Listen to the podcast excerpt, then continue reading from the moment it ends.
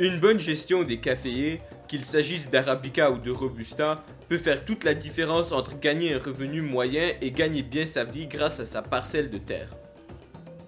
En dessouchant régulièrement vos caféiers et en les élaguant chaque année, vous pouvez stimuler vos rendements et vos revenus. Cette pratique est aussi utile au moment de la récolte car elle facilite l'accès aux cerises. Voici les outils dont vous avez besoin. Une scie d'élagage, des sécateurs, de l'alcool pour nettoyer les outils et éviter la transmission de maladies. Le nettoyage avec de l'alcool évite la transmission de maladies à un autre caféier. Je m'assure que ces outils sont bien tranchants.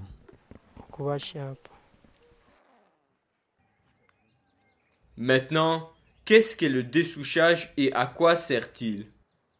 On dessouche les plants âgés qui ne donnent plus assez de fruits, qui ont trop de longues branches et qui ne produisent pas assez de grosses cerises. Rappelez-vous que vous n'aurez pas de récolte la première année après le dessouchage.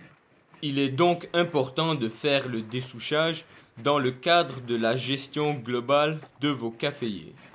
Ne dessouchez pas plus d'un tiers de vos caféiers à la fois. Je regarde les caféiers et je vois que ceux qui donnent moins de 1,5 kg de cerises sont déjà vieux et qu'il est temps de les dessoucher.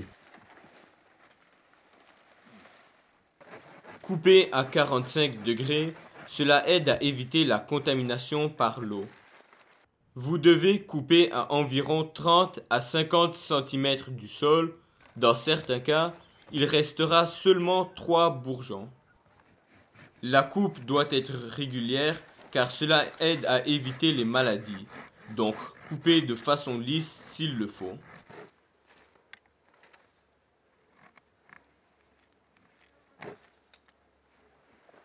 Au bout d'un an, vous verrez les nouvelles pousses fraîches et plus de feuilles. 2 ans plus tard, le caféier produira des cerises qui sont plus grosses et faciles à cueillir. L'élagage est aussi vital pour une bonne gestion des caféiers. Vous devez le faire de préférence à la fin de la saison des récoltes.